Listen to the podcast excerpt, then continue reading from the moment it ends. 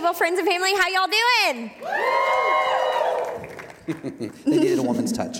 Uh, hey, if you have Bibles, go ahead and open or swipe open to Genesis chapter 3. We're going to look at about 13 verses there. And as I mentioned earlier, we're in a, a five week message series uh, on the topics I've always wondered. Uh, and this week we're dealing with the uh, topic of guilt and shame. In particular, how do I process through my guilt and shame uh, in a healthy way, in a, in a God centered kind of way? And when we were thinking about this topic and we were looking at our staff team, we just said, who would be maybe someone who has a passion for this or this is part of their story? And I, I just, as we prayed about it and thought about it, it just, it kept coming back to Britt. Uh, and if you've never heard her story, she's going to share a little bit about uh, that tonight. And she's uh, not only been through just kind of a, a, a lot, uh, is that a fair way to say? It's a little bit. uh, but she's come through it um, in a just tremendous way. And again, her mess has become this really impactful yes. ministry. If you don't know Britt, uh, Britt and her husband Mike, where's Mike? Where's Mike Nelson? There he is, right there. Oh, he got center stage. oh, look at this. Husband of the year. Um, so attractive. So, Britt and Mike lead our young professional couples ministry. Britt and Mike actually started our Disney ministry about four years ago. Okay, we have some Disney. I wonder here. where the Disney people are. I know, right? Uh, and then uh, after they got married, we went from having no couples to having like 40 couples, and we were like, man, we need a, a couples ministry. So she and Mike lead that. Um, but Britt, uh, along with Alec, were my first interns when I got here, uh, and then they became directors, and now they've kind of you know been promoted a couple. Of times. Alec and times. I were actually at the job interview to hire Doug. That's right. That's right. And so I remember every moment. The Mall of Millenia. The Mall magical. of Millenia. That's right. You got Chick Fil A. That's right. It was awesome. Yeah, it was not closed on Sunday. Anyway, so um, so that's what we're going to do tonight, and what we're going to try to balance here is um, talking through some pretty um, significant issues, but to do so with a lot of grace and a lot of truth. And I will, from time to time, crack jokes, not because I'm trying to be mean, no. but because when things get a little t- intense, I kind of I, I, start telling jokes to like break the tension. So if I if it seems like it's just too tense in the room, I might say something funny. You don't have to laugh. You can pity me if you want to. That's okay too. The I'm problem here to, is to that Doug levity. and I both do this. Yeah. So this is. So we'll talk about something extremely serious that's not a joke, and then all of a sudden we're both like cracking the most inappropriate jokes in meetings, or we're both like ha ha ha, and yeah. everyone's like, these people are crazy. Yeah. So just that's, yeah. Just be prepared for all of it. So yes. that that's a lot set up. I think we've established your bona fides. Can you maybe? Uh, kick us off. Just help us know a little bit of your story and really how that relates to the issue of guilt and shame.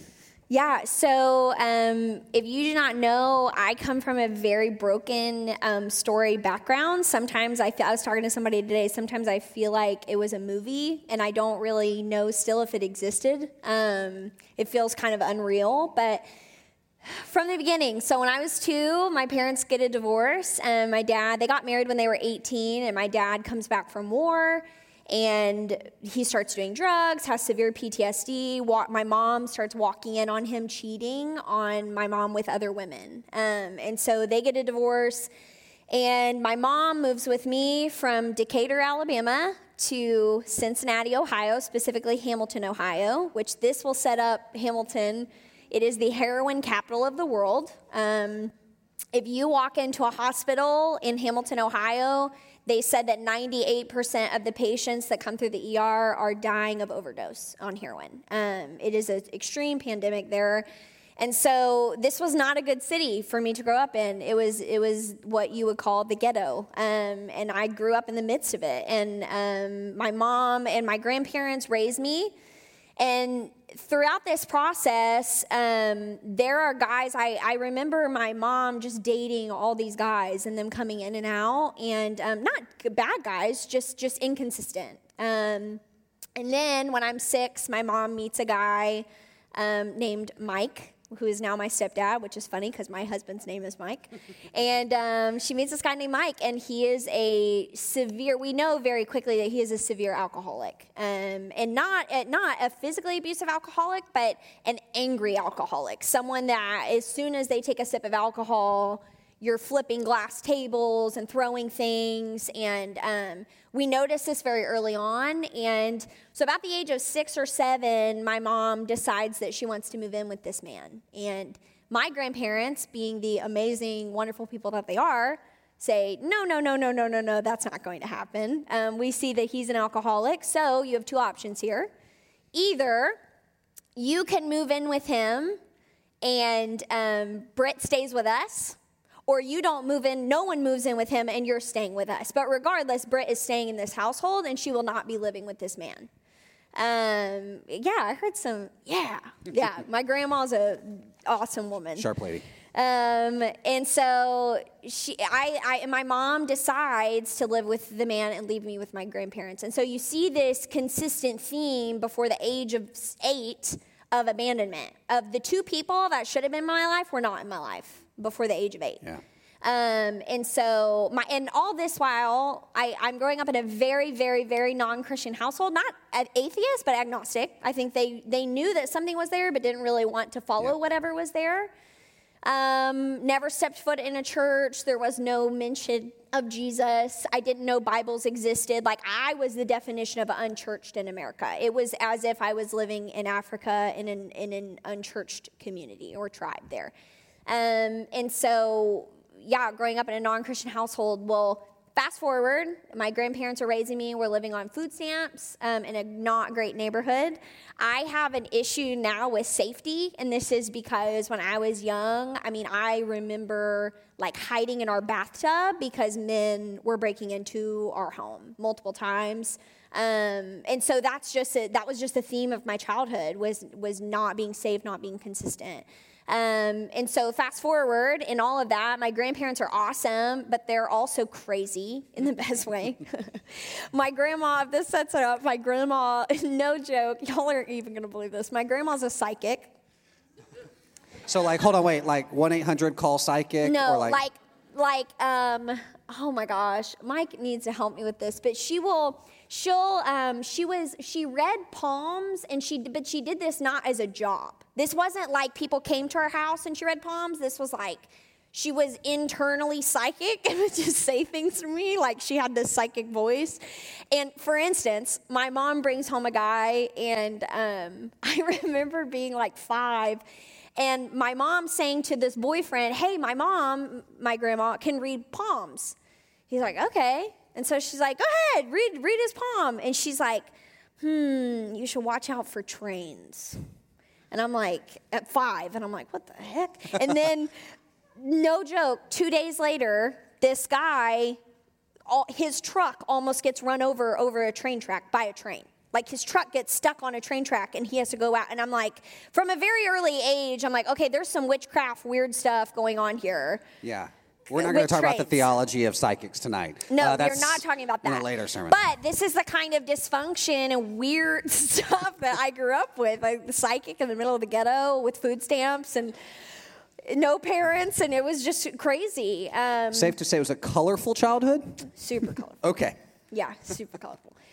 So, um, knowing that, I get to high school and um, I'm 15 and I'm involved in every club that I can get myself in. I was on the track to be a professional dancer from the age of five to, I mean, 16. All I did was dance. I was at dance every night, and it really was to get myself away from it. Um, I was involved in show choir in high school, super heavily involved in that. I mean, anything, literally anything you can think of, cheerleader, anything you can think of, I was in. And um, about 15, the most popular guy in our high school, which there weren't a lot of good looking guys, okay? This is a terrible high school.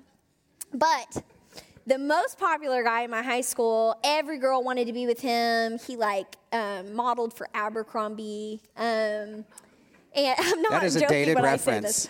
Yes. that D- is a hold on, wait. Does reference. anyone in here know, remember what Abercrombie and Fitch was when it was a porn magazine? Do y'all remember that?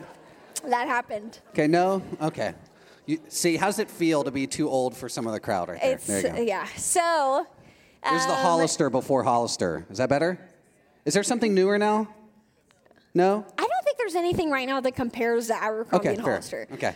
It was its own thing. So he's modeling for Abercrombie, and all these girls want to be with him, and never dated anyone in our high school. But one day, this guy comes up to me and wants to date me.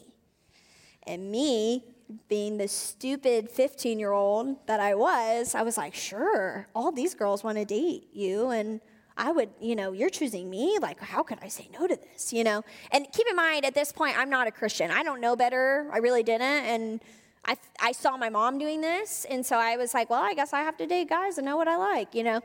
Um, and so this relationship very quickly turns into a sexual assault relationship. Um, around the age of 15, I, he was 17, I was a sophomore, he was a senior, and it was this relationship of if you don't do this with me, then I'm to tell everyone these things about you. And when you're in that, if you've ever been in that, you don't know how to get out. There's, there's no one, there's not, I mean, I think it's really easy for us to look at that and say, oh, well, they can just leave. But the, the problem isn't physically leaving, it's mentally. It's mentally and emotionally leaving that situation. And not having parents and not knowing anything and having 75 year old people raise me that were weirdos um, in the best way possible, I had no idea what was going on and I didn't know how to get out of it. Um, and so this leads to lots of sexual assault and then lots of partying. Like, I'm, of course, at 15 hanging out with his friends, and we are, I'm, I'm talking partying to the point of black. I remember waking up on my friend's lawn at 15 years old and being blacked out. Can't remember anything, don't remember what I did. Someone could have very well taken advantage of me. I would have, I still don't know. I have no idea. Um, just hardcore partying at 15 and now i look at 15 year olds and i'm like oh my gosh that was me you know and and it seems so young now that i'm older but then i thought i knew everything Right. So just clarify drugs? um weed Okay. That's a drug. it is Okay. Some of you are like, well, um, some, some people are like it's for medical use Yeah. yeah. yeah, do we have people with, never mind, we won't talk about that. This is guilt, shame, you guys are safe. Okay. Uh, so drugs, alcohol, oh lots of alcohol uh, liquor, beer, wine. liquor hard liquor wine could you imagine me 15 I just didn't know if you had like a wine drinking pairing a glass of red wine no uh, doing shots the whole nine yards at 15. 15 Okay. Yeah, blackout drunk on lawns. Okay, great. Grandparents aware of any of this? Um, I don't. I no. I. It was this relationship. I, I had so much anger. I'm a very, for those who don't know me. I'm a, I'm an internally very angry person. Okay, I get angry at everything. Um, if uh, you know a restaurant doesn't have the flavor I want of ice cream, I'm like, ah! like I just get so angry, and I think I had all this built up rage of um, my childhood and. Um, I, I, my grandma and grandpa would try, not really my grandpa, but my grandma would try to love me, and they would say, Hey, I don't think you should do that. And the relationship with me and my grandparents was, No, I'm going to do that. And I would just walk out. There was, it was very dysfunctional. I did whatever I wanted to do, and they couldn't really stop me from doing that. Right. I was the typical Dr. Phil contestant kid. Oh, you're, are you, how close are you to Cash Me Outside? How about that, girl? I was pretty close. You're close? Okay. Yeah. I was in fights in junior high. I could tell y'all stories all day. I was in fights in junior high, pulled a girl's weave out. Okay. Are we are we are we getting the picture of Britt, 15 year old Britt here? Okay. So just to recap, you've got dysfunction in the home, you've got Yeah. abandonment issues, you've got sexual assault as part of your story. And by the way, thank you for just Yeah. being brave enough to share that with us. Yeah. Um, what else is going on? Man, there there are a lot of things. I would say that's the three main things. Um, Hel- um, health issues? yes, lots of health issues. So at 16, um, for those who don't know, I get diagnosed with a thing called Ehlers-Danlos syndrome. A lot of you may not know that, but it is a connective tissue disorder. And so backstory i told you guys my dad went to war and um, when he was in war he was a paratrooper in the army and he his troop was exposed to extremely high doses of plutonium. Um, and they were unaware of this until oh my gosh i was 10 12 uh, like he had no idea that this was going on. But when he comes back from war he's experiencing severe health issues my mom's experiencing severe health issues, and in turn, my body was mutated because of the plutonium exposure of my father. And so um, we don't find this out until I'm a sophomore in high school and I'm going to dance, but I have to come home early every single night and take ice baths because I'm, my body's in so much pain. Um, and so I go to a doctor and they tell me, and this is a whole nother sermon, but they, they tell me, hey, you're not gonna, you're gonna be in a wheelchair by the time you're 18. And 18 comes and Britt's not in a wheelchair. Hey, you're gonna be in a wheelchair by the time you're 21. Oh, 21 comes, you're not in a wheelchair. Hey, you're gonna be in a wheelchair by the time you're 25. And that was when I started laughing because it's never happened. Um, and so that happens very quickly. I get diagnosed with narcolepsy. yes, narcolepsy. Okay, so give us the. So I remember Britt first told me this. She's like, I have narcolepsy. And I was like, So you just fall asleep all the time? And she was like, No. So there's different kinds of narcolepsy. Yeah, so um, basically, my kind is that I don't have a sleep cycle. And so I fall asleep in deep sleep, I wake up in deep sleep. There's no, I don't have cataplexy, which is where you randomly fall asleep, which is what you see in movies, which is why narcolepsy is typically funny. I laugh at the fact that I have narcolepsy. But the, um, yeah, I wake up in a deep sleep. And so it's almost as though, um, you know, when you take a nap, and you wake up in the midst of a deep sleep and you're so groggy you feel like your brain can't function and it takes hours for you to realize what's going on that's how i feel every morning when i wake up. Um, just a consistent deep sleep so there's that. There's endometriosis. I get, and all of this, and I have about five or six different disorders, and all of this goes back to my dad being exposed to this, this plutonium and mutating me in turn. And so what's the, so you've, I mean, again, you've got, you've got sexual assault, you've got abandonment issues from parents, you've got your dad's a famous drug dealer.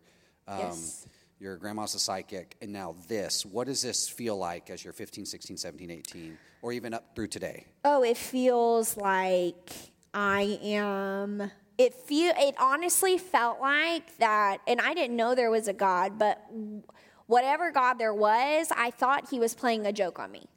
Honestly, I was like, there is no way that someone 16 and under could experience all of this. And then on top of all of this, my stepbrother, who I grew up with, um, gets shot and gets killed at 16. And so it, this, there's this level of feeling like that this is a joke. Um, that someone is laughing at me because there is no, all my friends are struggling with, like, they're crying about a boy not liking them. And I'm over here struggling with five different health disorders and you know, my dad abandoning me and all these huge issues. And it felt like no other of my friends had experienced the gravity of what I had experienced before the age of 16. 16 comes, I get saved, um, and it was a radical transformation. But I, I don't I think people when they tell their story they they kind of stop and when they get saved I don't want to stop there I want to tell you that after I got saved um, there was still a lot of, of sin that went on. And me not having a father, boys and sex was a huge issue for me. And that was that was before I got saved, but that was also after I got saved. And I don't and I don't want to stop at that story. I, I want you to know that you're not the only one if you have struggled with that. And that was a huge source of guilt and shame for me. Was I at that point I felt convicted and I knew better and I did it anyway. And that's where a lot of the guilt, guilt and shame came in. Okay, so you, safe to say, you processed through a lot of guilt and shame yep. after you became a Christian. Yep. And there's been an intentional process of you having to walk through some things, and that's what you're going to talk about here today. Yeah, I am. Um, I think after all of this, thinking through my story, um, there was a, there was this moment at 16, 17 years old where right after I get saved, I, I, feel called to do ministry. It was pretty, it was pretty quick. It was about four months after I get saved, and I there was nothing in my life that I had been more sure of than I was called to do vocational ministry. I mean, it was immediate.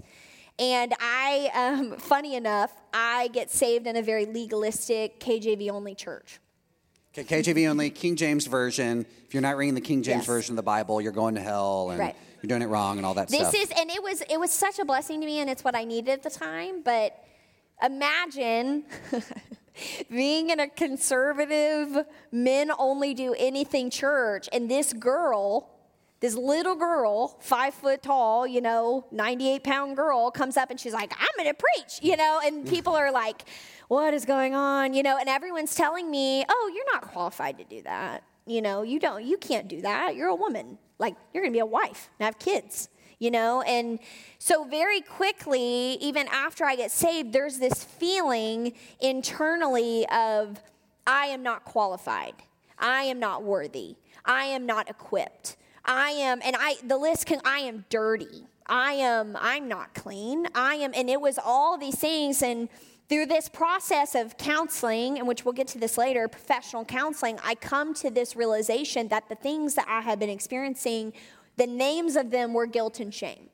Um, and no one had ever told me that it was guilt and shame before. It was, oh, that person said that to you, that makes sense how you could feel like you're not worthy. Yeah. But what it really, really was deep down was this intense, intense, constant feeling of guilt and shame. Yeah. And so I hope what you guys are hearing today, and maybe some of you resonate with this, is that. You know, there are these things in life that happen to us, and there are these things in life that we participate in, and the, the residual outcome of that is guilt and shame. And we sometimes don't have words for talking about what that is, um, but we feel it and we know something's yeah. off because there are just certain kinds of people we avoid and there are certain kind of experiences that we try to walk on eggshells around or you know you come to a church setting like this and you walk into this space and you immediately think everyone's judging me they know my yep. sin uh, oh they're better than me and all that stuff and you just you don't know how to process through it and so listen if that's you that, and you're here today um, i want you to know there's hope in jesus yep there's a way for you to, like Britt's going to share, step into this reality of your life where you're not just struggling with the guilt and shame all the time. Yep. And so we want to talk about that right now uh, in God's Word. So, Britt, you're uh, yeah, taking us into Genesis 3. y'all could open up to Genesis 3. We're going to start in Genesis 3. It's going to be 1 through 13. Genesis 3, 1 through 13. And if you don't have Bibles, phone apps, that's totally fine. It'll be up on the screen. Verse 1 now the serpent was more crafty than any other beast of the field that the Lord God had made. He said to the woman, Did God actually say, You shall not eat of any tree in the garden? And the woman said to the serpent, We may eat of the fruits of the trees of the garden, but God said, You shall not eat of the fruit of the tree that is in the midst of the garden, neither shall you touch it, lest you die. But the serpent said to the woman, You will sure, not surely die. For God knows that when you eat of it, your eyes will be opened, and you will be like God, knowing good and evil. So when this woman saw that the tree was good for food, and that it was a delight to the eyes, and that the tree was to be desired to make one wise, she took of its fruit and ate. And she also gave some to her husband who was with her, and he ate. Then the eyes of both were opened, and they knew that they were naked.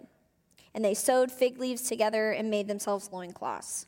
And they heard the sound of the Lord God walking in the garden in the cool of the day. And the man and his wife hid themselves from the presence of the Lord God among the trees of the garden. But the Lord God called to the man and said to him, Where are you? And he said, I heard the sound of you in the garden, and I was afraid because I was naked and I hid myself. He said, Who told you that you were naked?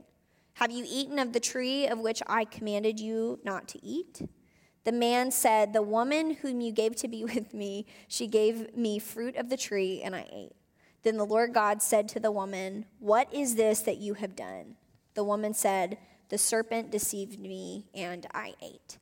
Um, and so, just a little recap here. You guys have probably loosely heard the story of Adam and Eve, but what's happened up until this point is that God um, handcrafts the first man and woman, and this is Adam and Eve. And he creates this beautiful garden, the Garden of Eden. It's this paradise. It's this perfect, perfect place. And he says, You can eat anything. Live your best lives. You can eat anything. The one thing that I ask you to do is to not eat this fruit, this fruit of the knowledge of good and evil. And, and um, so that's where we pick up here. And the serpent comes to Eve and he says, Notice, he says, Did God really say that? Did God really say that, you know, you can't eat of it? And Eve tells him, and he's like, Oh, but if you eat of it, you know, the only reason God is telling you not to eat it is because he knows that you're going to be wise. You, you'll be just like God if you eat it. And so Eve falls for it. She has Adam eat it. Um, and then Jesus, God, is walking through the garden after they eat it because they realize that they're naked. They, they eat it and, and something shifts immediately. And it's like this perfect place is has now disappeared and there is this um, level of intimacy that they now realize, this awkward intimacy that's going on, because up until this point, they didn't realize they were naked, even though they were. But now that she and he have eaten, they are naked and they realize it, and there's this immediate guilt and shame. Um, and they hide to the point to where they hide from God, even though they probably know that God's going to find them and knows where they are anyway. But they hide, and God's walking back and forth, and He says, "Hey, who told you that you were naked? Who told you that you were naked?" Um, and you know they say, "The serpent we ate," so on and Yada, so forth. yada. Yada Yeah. yada yada. Well, let me point out this. So I want you guys to notice something for context here. There's these two people, they know what they're not supposed to do, they do it anyway. Then, once they're aware of this, they start to kind of have these psychological kind of moments where they're more and more aware of who they are and some of these things. And they're dealing now with guilt and shame for the first time. And I think Britt's going to define those for us. Is that right? Yep. So the way that psychologists define guilt and shame is that guilt is a focus on behavior, and shame is a focus on self or identity. And these would be good to write down if you're a note taking type. Yep. Guilt is a focus on behavior. Shame is a focus on self or identity. And so, where we see this in Genesis is that guilt was I ate the apple. That was my behavior. That's what I did. Shame was I am naked. Oh my gosh, I have to cover myself. I have to hide. I'm naked. I'm, um, and in my own story, th- there were two things that were going on guilt and shame, which I think we put together, but they're so very different. Guilt was the short term effects of what I did. Um, these were things that I did that even after I became a Christian, I was partying, I was drinking, I was having sex, I was doing this, this, this, this, this. And the short term effects, and we've all felt this, is you do something, you know it's bad, and you say, oh well you know um, oh that's that i shouldn't have done that i shouldn't have done that i feel bad that, that's kind of how you know it's guilt i feel bad that i did this and that lasts for a short moment but what lasts for the long moment is shame because shame tells you at least in my own life after i had sex it was oh britt is a dirty person Britt is a prostitute. Britt is this. Britt is this. And it's there's it's almost like you are describing yourself not I am like this, it I am this. I am not worthy. I am dirty. I am this. I am this. And that's kind of what I had to figure out in my own story was that I was experiencing extreme guilt and shame. Yeah, and I, you know, just to piggyback off that, I felt that a lot. And I think as I'm just watching some of you guys, your eyes are opening up, you're taking this in, you guys know this kind of cycle as well, right? You do something that you know is wrong. Uh, and for many of us, like me, you're like, this is wrong, hold my beer, here I go. Uh, and you jump in and you think, this time there won't be consequences. Yep. And then you do it, and then you feel the consequences later, and you go, oh man, I shouldn't have done that. And you have that kind of "Hmm," like moment. It's where you want to call the people in your life group and be like, we need to talk, and this is serious. And they text you back, and they're like, how serious on a scale of zero to 10? And you go, 14. Uh, and you're just, just even as you say 14, your, vo- your vocal kind of voice situation goes up, down. You end on the down. You can always tell when someone's feeling guilty because they end on the down. No one ever says, I sinned last night. It was great. And I feel really guilty about it. No one has the like B 52's voice from Love Shack. Unless Shack. they're Italian. Unless they're Italian. Too soon. Uh, so, but, but it's the, oh man, I just really messed up because your voice is lowering because everything in your posture is doing this. This is guilt. Shame is um, not just I have sex, I, I have, um, I have sinned sexually, behaviorally. Shame is I am a sinful, sh- sexually broken person. Yes. That's my identity, and it will be that way forever, and no one will ever love me again.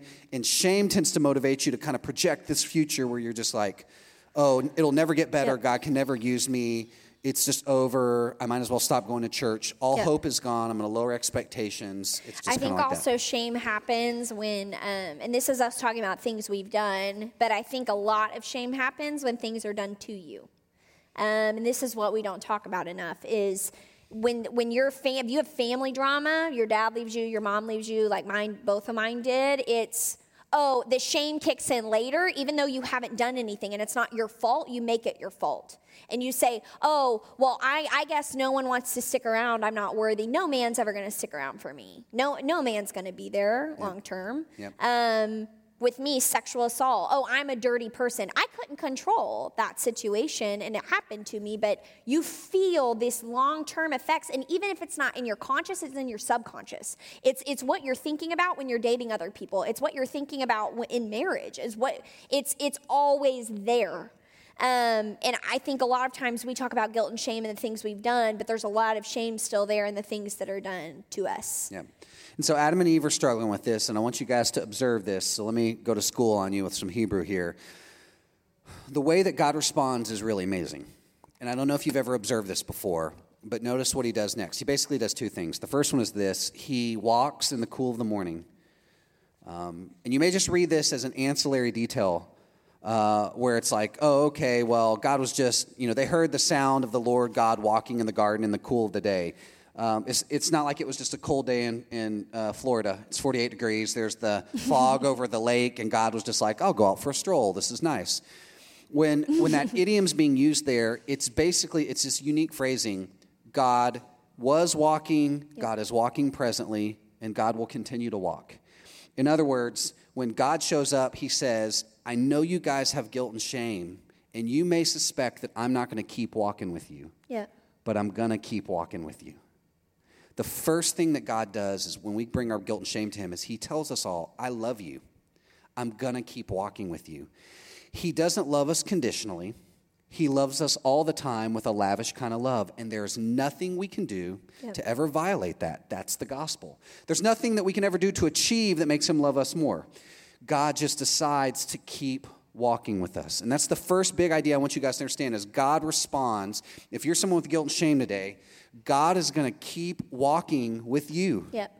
No matter how much you have, he's going to keep walking with you. I think for me also a huge takeaway reading this this you know this past week when I was prepping for this is seeing Adam and Eve feel this shame and hide. That was their first instinct. It wasn't to see God and run towards Him, it was this instinct to hide. And we all do this, right? I do this. If I sin, um, my first instinct every single time is to not read my Bible, to not read scripture, to not meditate, to not pray, um, to not be in community, um, to not tell anyone that I'm going through it. And I, I become introvert. I'm an extremely extroverted person. I'll become introverted.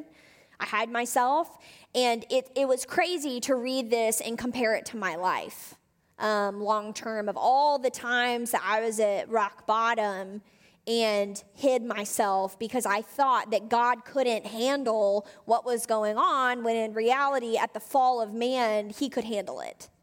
And so, why did I think now? Why do I think now that he can't handle it when the fall of man happened and he could handle it then? He's been handling it since chapter 3. That's right. Since Genesis so, chapter 3. That's number one. Number two. So God responds in that way. And then there's a second thing he does. It's really unique. He asks two questions. Do y'all see what those are if you read the text? Um, one of the questions uh, he says is, Where are you? And the second question he asks is, Who told you this? Yep. So, where and who. Where are you? God's not asking that because he can't see. He's asking that as an awareness question. He's saying, um, he, he's dealing with the issue of guilt and behavior. Where are you right now? You're hiding. Don't hide. You don't need to hide. And then who are you or who told you that? He's asking that question to deal and address the issue of shame in, his, in their identity. So God is initially, immediately aware of what they're doing, and he's asking diagnostic questions. This is the first step of counseling in all of the Bible. God comes to these people and go, "Hey, let's think about this. Where are you right now? Where are you, kind of in your world? Um, and who has been telling you these things about yourself? In other words, it's not me telling you this; it's right. the serpent, and you're listening to it. I'm not telling you these things. I'm telling you something very different about who you are." Yep. And I, if any of you guys have ever been to counseling, I've, I've gone to counseling in the past those kind of diagnostic questions, the questions that cause you to pause, those are some, sometimes the most wonderful questions uh, you can think of because they hit you in your blind spots. And once you're aware of that, you're immediately better than you were before someone asked you. Yep. It's amazing. So I really want to, I, I, guess when I was thinking through this and praying through this, my main thing that I wanted for you in, in my journey is to just walk away knowing three practical things for you to take away to do tonight.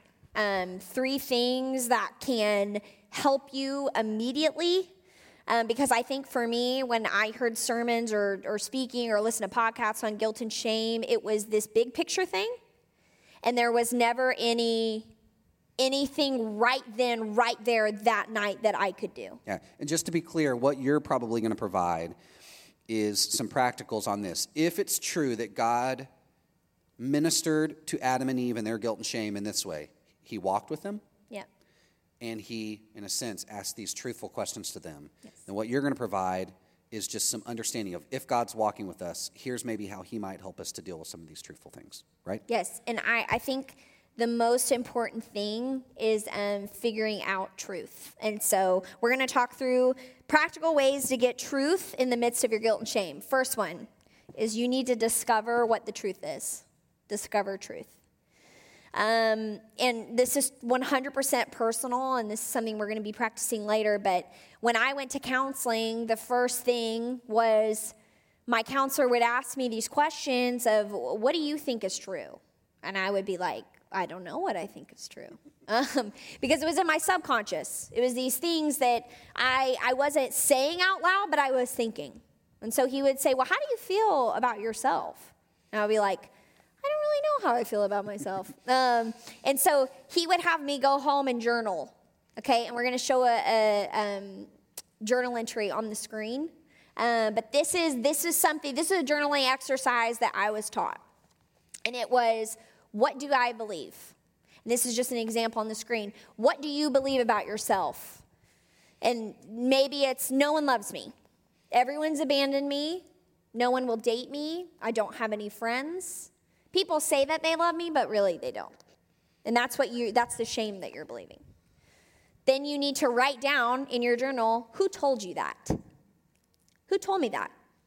Which goes back to what God said in the garden. Who told you that? And it might be your dad told you that, or it might be a coach told you that, or a teacher, or whatever. An ex boyfriend, an ex girlfriend, an ex boyfriend. Yep. It might be whatever. Um, but then the main part is you need to write down what does God say? What does God say? And this might be where you're repeating scripture. This is this might be where you're writing down scripture. For here, it's for God to love the world, John three sixteen. Britt, isn't this just positive thinking? Isn't this just positive thinking, or is there something else going on here? this is not just positive thinking. Did you like so, that setup? This was clearly scripted. Y'all notice my scripted question? Okay. I don't know if I was smooth enough. I think a lot of time, and this is a, a hot take that I have, but hot I, uh, I think a lot of times in the culture we live in, we think that these things can be covered up with positive thinking. So, girls, girls are going to laugh at this. Um, you're, in, you know, you're hanging out with your girls, and you hear a girl say, I'm, I feel fat. I feel ugly. Um, and the first reaction, always, with a group of girls is, You're not ugly. You're not fat. You're not this. You're not that. Just tell yourself that you're pretty. Girls, what does it do for yourself when you go look in the mirror and say, I am pretty, I am pretty, I am pretty? Does that ever make you feel pretty? No. Um, the same's true for guys. I mean, when guys are hanging out, just drinking beer. Yeah, they're like, like man, I, I gotta stop drinking pretty. beer. I feel so fat. You're like, bro, no, man. Just go into that, that bathroom in the bar there and just look in the mirror and tell yourself you're pretty. You know, it just you know doesn't help us out, guys. Ways. Is that right? I mean, y'all are Baptists. Y'all don't drink ways. beer. Sodas, right? When you're drinking your sodas. Um, it happens both ways. But I think that we see this way too often in this world of Instagram, in this world of social media it's positive things. Girl, wash your face. Too soon. Too soon? Too soon. Um, it's it's just this this world of positive thinking and um, what does it what what what will make a difference in your life i'm telling you is that if that friend in your community looks at you and says listen ugly fat that's to the side but what god tells you what scripture says what truth is is that you are fearfully wonderfully made and that there was an artist that handcrafted you those are there was some conviction before the clapping everyone Oh, okay, Everyone's- yeah, yeah, yeah. Everyone's like this. They don't know how to take this, but it, it, there's a difference. There's a mind shift. You can look in the mirror all day and tell yourself you're pretty, but the reason that you're not feeling anything is because that's that might not be truth in Scripture. What's true in Scripture is that you are fearfully and wonderfully made, and that's going to make a difference when you're repeating it to yourself in the mirror. Uh, but first, you have to discover what the truth is about yourself. And that means that you have to discover what the lie is that you're telling yourself, that shame's telling you in your subconscious. And so that's why I would encourage journaling. Yeah, and I think this is going to come on the screen here. We're pretty hot takey about this. The problem for most cultural Christians in America is not that you're too negative and therefore you need positive. You don't need positivity, you need truth. The problem is we're thinking false things about ourselves and we need to think Yeah. about true things about ourselves. Listen, you may be 130 pounds and you wish you were 120 pounds, but being 130 pounds when all your friends are 120 pounds doesn't make you fat. Right. Okay? That makes you more weighty than them uh, in a scientific perspective, but that doesn't make you fat. That makes you 130 pounds. And guess what? In God's providence, He made you 130 pounds today. That's right. And He doesn't make mistakes, He doesn't make no junk. And so you may be 130 pounds, but you're 130 pounds to the glory of God right now, okay? And here's the deal I'm getting hot takey, I'm getting my preacher voice on. Uh, We're both like this. I'm like, oh, here we go. Um, listen, listen. Uh, you may want to move into an exercise program because you just want to be healthier, and that's great. And you may move from 130 pounds to 120 pounds, okay? And that's great. But if you're 120 pounds and all your friends are now 110 pounds, you're still not fat. You are exactly as God has made you. If you are too tall, you are not too tall. You're as God made you. If you're too short, you're not too short. You're as God made you, okay? And listen, when it comes to dating advice, just understand because we Yeah. said this when you get married, okay, if God permits that and you get married one day, th- you are the standard of beauty to your mate, however you are, okay? right. And so. So I tell Natalie this all the time. Natalie, will, you know, if she were to proverbially ask me this, she would say, "Hey, uh, Doug, what's your type?" And I'll tell her, "My type is Natalie." That's right. right? And so she goes, "Well, what happens if I, you know, age, my hair turns gray, and I get fatter?" I'm like, "I'm really into gray-haired, fat girls named Natalie, then, right?" And she goes, "Well, what if I just get on this exercise kick? I do keto, and I lose a whole bunch of weight, and I've got gray hair, and I'm really skinny. I'm like, I'm into skinny girls with gray hair named Natalie Hinkins. This is what I'm into." And likewise, her standard of beauty or her standard of, of, of handsome is me. And so as I'm Right. developing the dad bod right now, because my kids don't sleep, and because I use that as an excuse to eat pizza all the time with you guys, then guess what? Listen, chocolate chip cookies, be real. Listen, that's who I am to the glory Yeah. of God. And That's so right. I know I'm not where I want to be, but where I am right now is to the glory of God. The issue is not that I'm being negative. Yep. The issue is I'm trying to be truthful about where I am. And so you've got to discover truth for yourself, or not truth for yourself, but what absolute truth is uh, in the context of your life. Bless you. Okay, I'm done. That was good. Yeah. Doug, we got ahead of ourselves. Yeah, I'm sorry. Yeah, I, I got a little ahead. Sorry about that. Point two: speak truth to self. Oh, so we did that's all that that. was? We combined Okay. to one and two together. Yeah, so um, so you gotta you gotta meditate on truth, but once you understand that truth, you gotta Yeah. speak it to yourself. Britt, how did you learn? Because we got to get through this. How did you learn to speak truth to yourself, specifically in a counseling I think situation? after I think after journaling that that last part, um, if we could put that back up on the screen, the the journal entry. That last part, what does God say? Whatever that is. I mean, I mean, we just talked about outward appearance. This could be I am not worthy. This could be I am unqualified. This could be I am not deserving. Whatever it is, once you get to what does God say, I'm going to encourage you to do something extremely weird. I'm going to encourage you, guys and girls, to go in a bathroom, to go in a closet, to go in your bedroom, to go wherever by yourself, and out loud repeat that truth over to yourself. And this is not something that Britt has come up with. This is something that a counselor told me to do. And as weird, as weird as it is, it changed my life. Um, because when I'm in situations where people are telling me things about myself that are untrue, or I'm believing things about myself that are untrue, I will sit and in my head, the first reaction I have is to repeat that truth to myself because I've done it so many times out loud by myself. And so, in that moment, I can, in my mind, if God or if Satan starts telling me, you know, you're not pretty, or you're not worthy, or you're unqualified to do ministry, I will repeat that truth in that scripture over and over again to myself. And that's what I would encourage you to do. And then, point three, and practical, you have something to say? Yeah, I was going to say I do the same thing. Um, for me, it's not like looks based or kind of that, but I get really scared. Um, I'm, I'm, I'm afraid and nervous and scared, and things happen, and I get worried, and um, I have to tell myself, Doug, God is sovereign. God is sovereign. Yeah. He's in charge. He created the earth. He doesn't need my help. Uh, he's doing a good job making the sun come up without me. God, you're in charge, right. and you love me, and you have a plan for my life and so I can relax. And so I would have just. I think whatever well. the truth is that you need to hear, you need to to make it a habit. Yeah. Every single day of repeating that truth to yourself. Yep. Whatever the truth is that you need. Yep. Um, and then the third thing is have others speak truth to you. Um, this is big. This is the biggest one for me. I did not realize how deep and how um, um, how bad the issues were that I was going through and how bad the guilt and shame was until I got into professional counseling. Um, and so, two things professional counseling and community. I think we had that. Speaking of professional counseling, I, I think um, I speak to a lot of you, and, and I'll say, you know, if we're having a one on one, I'll say, hey, you need counseling. And, and this isn't me um, trying to make you feel little. This isn't me trying to make you feel like you're crazy.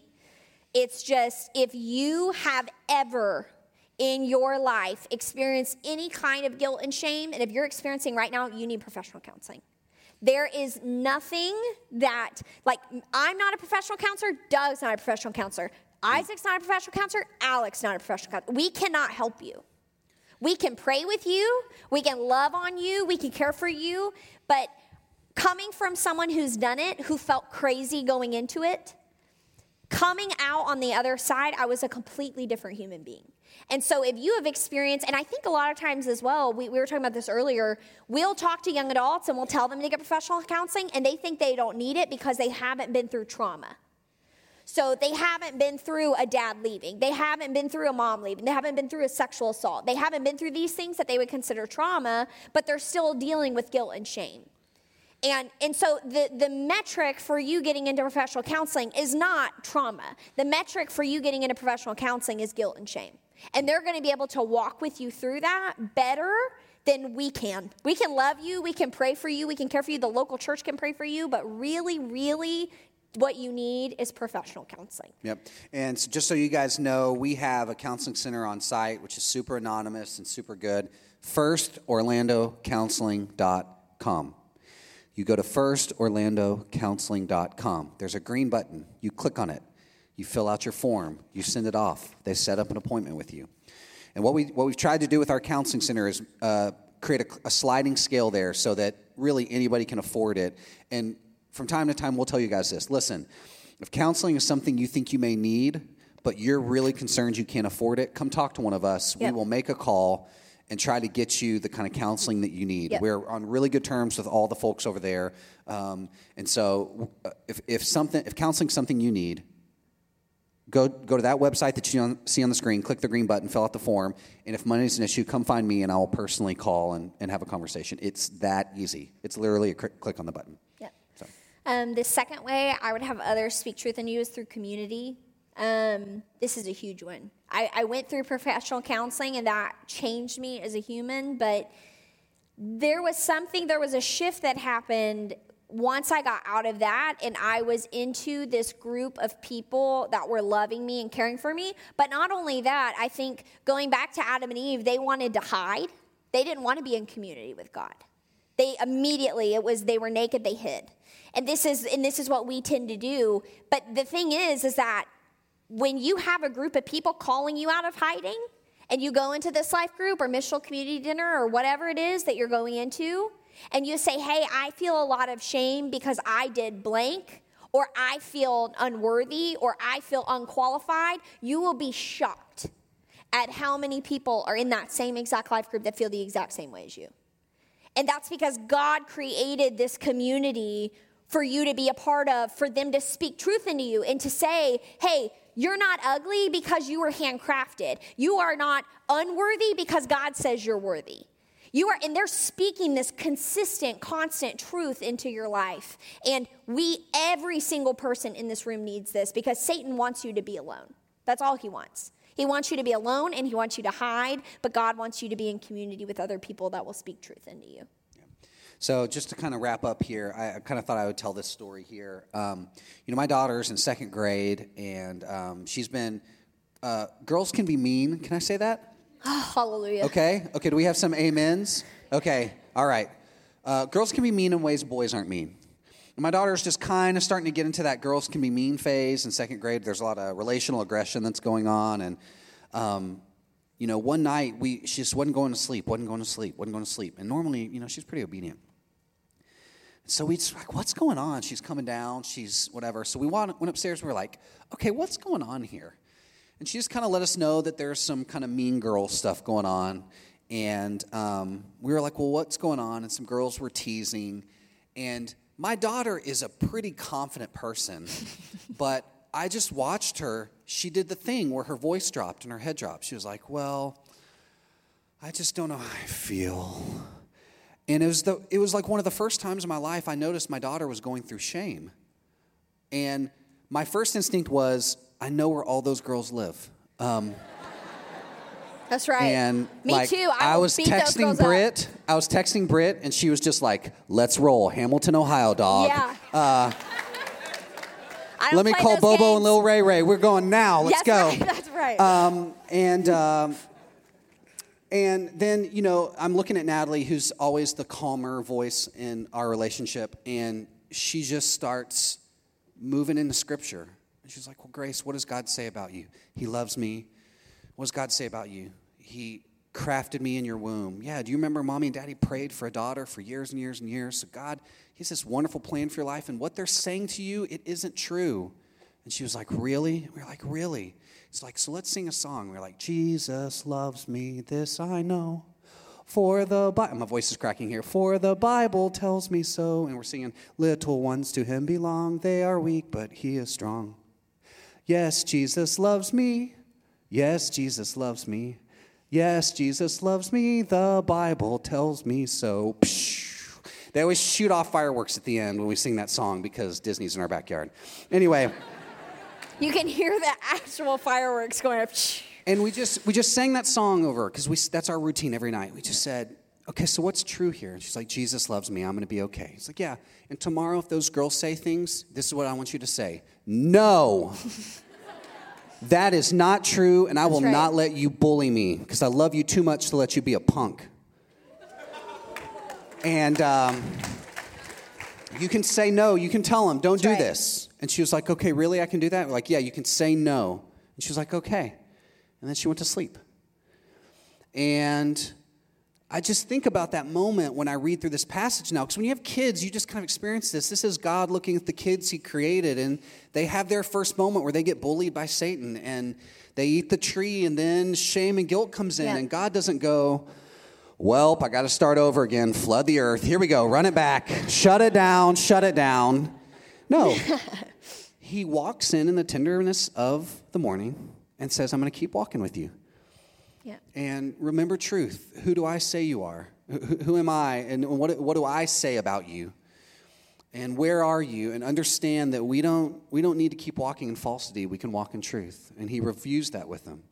And then the next thing, if you keep reading, he creates a little outfit for them to cover up their shame so that they feel secure. And then um, he deals with the consequences and then says, That's okay, I'm going to take care of you guys. And he still brings them children and gives Adam and Eve this life because that's what God does. He lavishly loves us. And so, again, if you're walking with guilt and shame here today, I just want to encourage you. Um, God's still going to walk with you, and He's going to provide truth as the antidote to this issue uh, that you're going through. And with counseling and with community uh, and with learning to speak and affirm truth over yourself, I really think in this calendar year, God can move the needle on, on making you a healthier version of you Yes. uh, in 2020. Britt, anything else? We're going to end with a response, kind of different. than what we normally do. It's definitely a heavier response time than what we normally do. And so um, I just want you guys, if you have a notebook, if you have a, a, piece of paper that you grab from the back or your phone, I want you to go ahead and pull that out. It's okay to open your phone in church. It's okay. God's going to be okay. You're not sinning. It's okay. Um, and what we're going to do is I showed you guys that journal entry from before, um, but now you're going to fill that out for yourself. And this isn't going to be like a 30 second thing. We're going to give you guys a good three to five minutes, if not longer, if it takes longer. But I want you to not just just sit, not just the first thing you think of, write it. That's not what I want. I want you to sit and think about what is the main thing that is shame talking that you believe about yourself. And that might take a few minutes for you to realize really, truly, deep down what that is. Um, it might be pretty immediate and you just pray over it, but I want you to fill this out. I want you to fill out what you believe about yourself, what shame's telling you. I want you to fill out who told you that. And for many of us, it's no one. No one told us that. We just believed it ourselves. And then I want you to, you can get on Google, you can get on your Bible, you can, whatever and look up verses of, of what God says about you regarding that lie. You know, if you're filling out, what do I believe? I am unworthy, go to Google and look up verses on being worthy. Yeah, a great way is there's a thing called Open Bible. You can go there and you can search topically, what's the Bible say about this topic? Yes. And it'll give you 100 verses on that. And write them. And if, if you want to write five verses, then write five verses. But the main thing here is that I want you to start to realize where the shame is coming from and what you might be telling yourself consciously or subconsciously, and, and what God says about that, and realizing that maybe no one ever told you that. It was just yourself. Yeah. And so we're going to have this time. I've asked Lucas to stand on stage and play for a minimum of three minutes, three whole minutes. So some of you who don't like living, you know, living in silence for more than 30 seconds, it might get a little awkward, but listen, what we're trying to do is to provide a safe covering of time yes. for you to really process this in this moment. Don't miss it. God still wants to walk with you, and even now in your journaling, He wants to speak truth into your life. And so give Him the space, give Him the time, and let's see what God might reveal in the next three, or minute, three minutes or so. And then when we're done, uh, Lucas is going to lead us in one more song, Who You Say I Am. Awesome. Let me pray for us, and we're going to get off stage, let you guys process through this. Jesus.